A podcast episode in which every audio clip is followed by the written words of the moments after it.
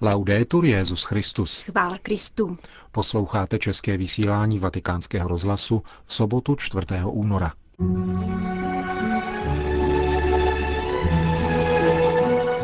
Na Římské univerzitě Gregoriana proběhne mezinárodní konference o případech zneužívání nezletilých ze strany některých kněží. Zajímavý pohled na židovsko-křesťanské kořeny Evropy podává v rozhovoru pro Vatikánský rozhlas člen Římské židovské obce profesor Josef Weiler. Úvahy italského architekta Paola Portoghesiho o pokoncilní sakrální architektuře uslyšíte na závěr našeho vysílání v příspěvku Johany Bronkové. Hezký poslech přejí Jana Gruberová a Milan Glázer. Zprávy Vatikánského rozhlasu.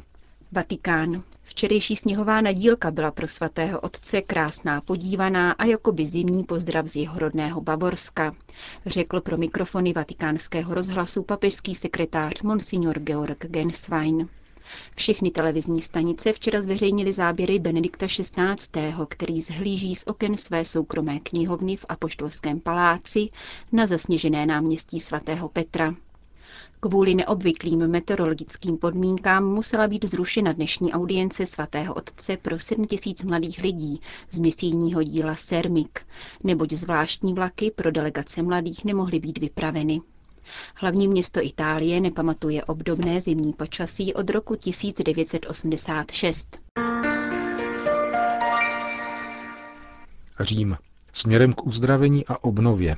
Pod tímto titulem se bude od příštího pondělí konat na Papežské Gregoriánské univerzitě mezinárodní sympózium zaměřené na prevenci sexuálního zneužívání mladistvých v katolické církvi a obracející se především k biskupům a řádovým představeným. Konference bude trvat čtyři dny. Zúčastní se jí zástupci sto deset biskupských konferencí z celého světa, představení třicet řeholních institutů a desítka kardinálů a prefektů papežských kongregací.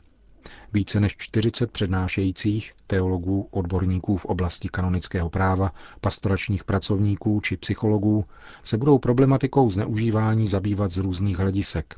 Konání mezinárodního sympozia navazuje na vydání oběžníku Kongregace pro nauku víry v květnu minulého roku, který vyzýval všechny biskupské konference, aby do dvanácti měsíců sformulovali nové směrnice pro případy sexuálního zneužívání nezletilých ze strany diecézního i řeholního kléru. Monsignor Charles Scicluna, který je při Kongregaci pro nauku víry pověřený disciplinárními otázkami, vysvětluje pro Vatikánský rozhlas, jaký přínos bude mít tato odborná debata na Gregoriáně pro biskupské konference v nynější analytické fázi. Sympózium zahájí prefekt Kongregace pro nauku víry kardinál Levada a zajisté bude hovořit o směrnicích, které se mají stát odpovědí na tento smutný jev, přiměřenou místnímu kulturnímu kontextu. Mnozí biskupové očekávají výsledky této diskuze, aby po návratu domů mohli dokončit započatou práci na směrnicích.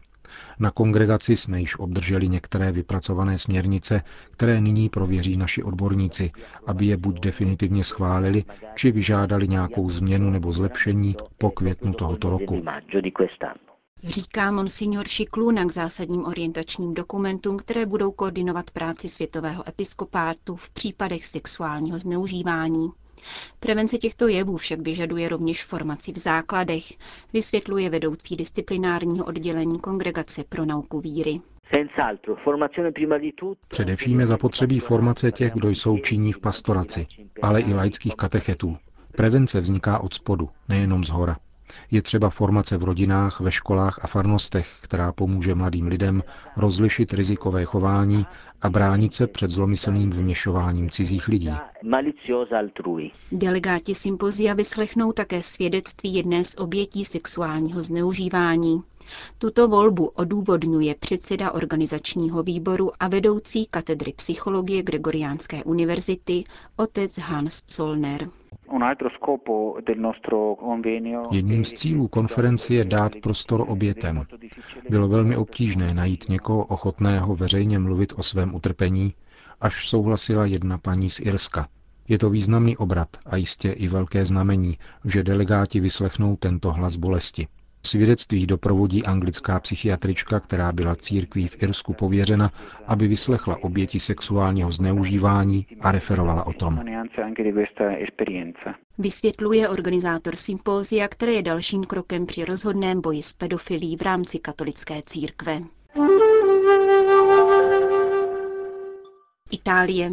Druhá komora italského parlamentu nedávno odhlasovala rezoluci týkající se evropské zahraniční politiky Itálie, níž jsou výslovně zmíněny židovsko-křesťanské kořeny evropské civilizace. Pro vatikánský rozhlas komentuje otázku kořenů Evropy profesor Josef Weiler, který je židovské národnosti a vyučuje evropské právo na New York University. Mělo by to být úplně normální. Rezoluce odráží historicko-kulturní situaci, kterou všichni znají. Kořeny evropské civilizace jsou Atény a Jeruzalém. Divné je, že to někdo popírá, odporuje tomu a nachází v takovéto zmínce něco pohoršujícího. Kdyby někdo například řekl, že kořeny Evropy jsou řecko-římské, nikdo by nic nenamítal, protože je to jasné. Nikdo by nenamítal, že tím jsou vylučováni třeba Peršané nebo Indiáni, protože je zkrátka jasné, že jeden z pilířů evropské reality je řecko-římský. Když se však mluví o židovsko-křesťanské tradici, někteří protestují, ale ve skutečnosti je to také naprosto jasné. Jde o kulturně historickou povahu Evropy. Podle mne je tedy normální, že alespoň v Itálii jsme zaujali zdravý postoj. Nikdo, ani agnostici, ani ti, kteří se nehlásí k židovsko-křesťanské tradici, nemají proti čemu protestovat, protože toto je Evropa. Je podle vás nyní vhodná chvíle k tomu, aby se zdůrazňovalo, že identitou Evropy nemůže být jenom euro, ekonomie, ale že je třeba se odvolávat na tyto duchovní, a tedy židovsko-křesťanské kořeny? Evropa je mnohem více než ekonomická skutečnost. Sami zakladatelé, de Gasperi, Adenauer, Schuman, všichni byli katolíky. Jejich vize nebyla jenom ekonomická, měli duchovní vizi v plné šíři lidství. Monet sám řekl, že Evropa není jenom koalice mezi státy, ale mezilidská jednota. Duchovní a mravní zřízení Evropy je vždycky důležité, a zvláště v době krize. Mluvilo se o solidaritě, ale jakmile došlo na placení, solidarita se vytratila. Toto je zhnilý plod Evropy nahlížené jenom ekonomicky, materialisticky. Nyní vidíme účinky takovéto vize. Je proto správné dovolávat se duchovních židovsko-křesťanských kořenů, ale také připomenout, že jsou i jiné, protože jsme přijali hodně také od Atén a z osvícenství. V této chvíli je však nezbytné připomenout, že je zapotřebí charity, lásky a milosti. Také to je součástí základů evropské civilizace. Čím podle vás přispělo židovství a křesťanství? Nejdůležitějšími věcmi je zaprvé to, že svět, ve kterém žijeme, není jenom hmota. Cílem člověka není jenom zisk, osobní profit. A že tedy dávat je důležité stejně jako brát. Neexistují jenom práva, která jsou velmi důležitá, což víme z dějin základních práv člověka. Židovsko-křesťanské zřízení ukazuje také na základní povinnosti jedince vůči společnosti. Například v knize Levitikus v devatenácté kapitole je popsána krásná vize společnosti, která pečuje o chudé a přitom vůbec nemluví o právech, ale jenom o povinnostech. Toto je důležitý přínos židovsko-křesťanského myšlení do naší civilizace. Odpovědnost jedněch vůči druhým, nejenom právo, ale také solidarita. Ve chvíli krize je třeba přemýšlet o tom, jaké jsou moje povinnosti vůči druhým, nikoli moje práva ve vztahu k nim. Říká profesor Josef Weiler, který je židovské národnosti a vyučuje evropské právo na New York University. O čem se mluví?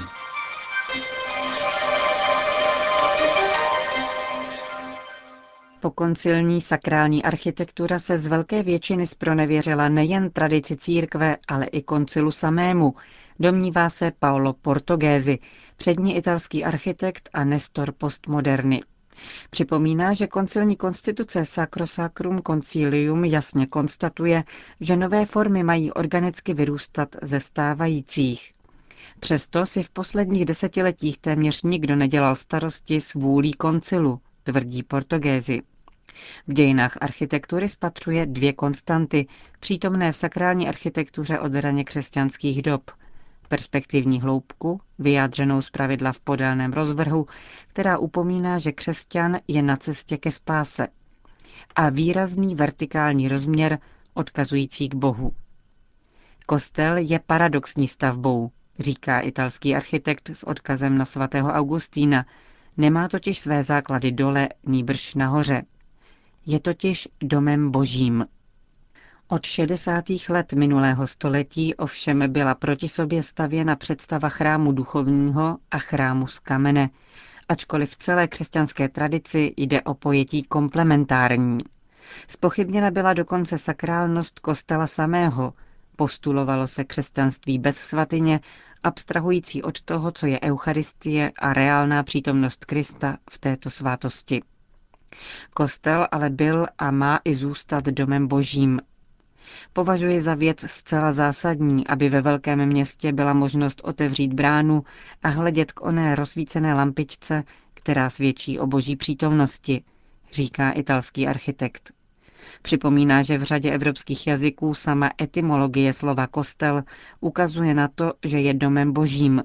Pochází totiž z řeckého Kyriakon, které znamená to, co náleží pánu. V Německu ovšem v pokoncilní sakrální architektuře převládá model zvaný komunio, a tedy způsob uspořádání kostela, ve kterém lidé sedí proti sobě, jednota liturgického prostoru je rozbita ve prospěch mnohosti úběžníků a kosmický rozměr liturgie se zcela vytrácí. Podle Portoghesiho je to v rozporu s vůlí koncilu. Na důkaz toho cituje otce koncilní konstituce o liturgii, jezuitu Josefa Jungmana, který k vysvětlení orientace liturgie, ustálené už v raně křesťanské době, napsal. Kněží a lid věděli, že společně směřují k Bohu. Neuzavírali se v kruhu, nehleděli na sebe navzájem, nýbrž jako boží lid na cestě se obraceli k východu, směřujíce ke Kristu, který jim vychází v ústrety. Díky tomu, jak připomíná Portoghesi, liturgie a sakrální architektura měla kosmický rozměr, který se v posledních desetiletích vytratil. Zastoupila ho jistá klerikalizace liturgie. V nové verzi se kněz stává centrálním bodem a hlavním hrdinou. Vyvážit to měla tzv. Aktivní účast a kreativita společenství připravujícího liturgii. Tak se ale stalo, že se Bůh dostal do druhého plánu a veškerá pozornost se soustředila na lidi, kteří při liturgii něco dělají. V těchto stopách jde také architektura nových kostelů. Podle Portoghesiho přišel čas věci vyjasnit a učinit přítrž zmatkům. Architektura kostelů má respektovat hloubku a vertikalitu, vlastním od pradávna křesťanským chrámům. Kostel není místem k relaxaci či přátelským sešlostem. Vcházíme do něj, abychom se přiblížili k Bohu. Architektura chrámu má tedy připomínat tento rozměr, setkání s Bohem, vysvětluje Portoghesi. Zároveň každý jednotlivý kostel je částí univerzální církve a toto tíhnutí k univerzalitě by mělo být v architektuře tematizováno, dodává. Patrně nejslavnějšího současného italského architekta oslovil u příležitosti jeho osmdesátých narozenin měsíčník Trenta Giorni. Paolo Portoghesi v rozhovoru vyprávěl také o své víře. Vyrostl v katolické rodině. Válečná léta prožil, jak říká, poněkud v izolaci, ponechán svým myšlenkám. Vzpoury a krize mládí mu pomohla projít velká křesťanská kultura, zejména francouzská. Charles Péguy, Jacques Rivière, Georges Bernanos nebo Pascal. Právě oni mu také pomohli v osmdesátých letech k plnému návratu k církvi a k projektování kostelů.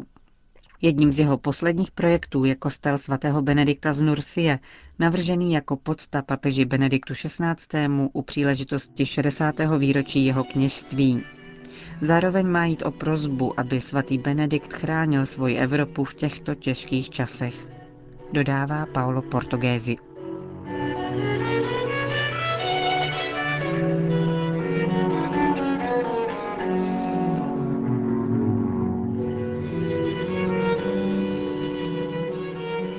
Končíme české vysílání Vatikánského rozhlasu. Chvála Kristu. Laudetur Jesus Christus.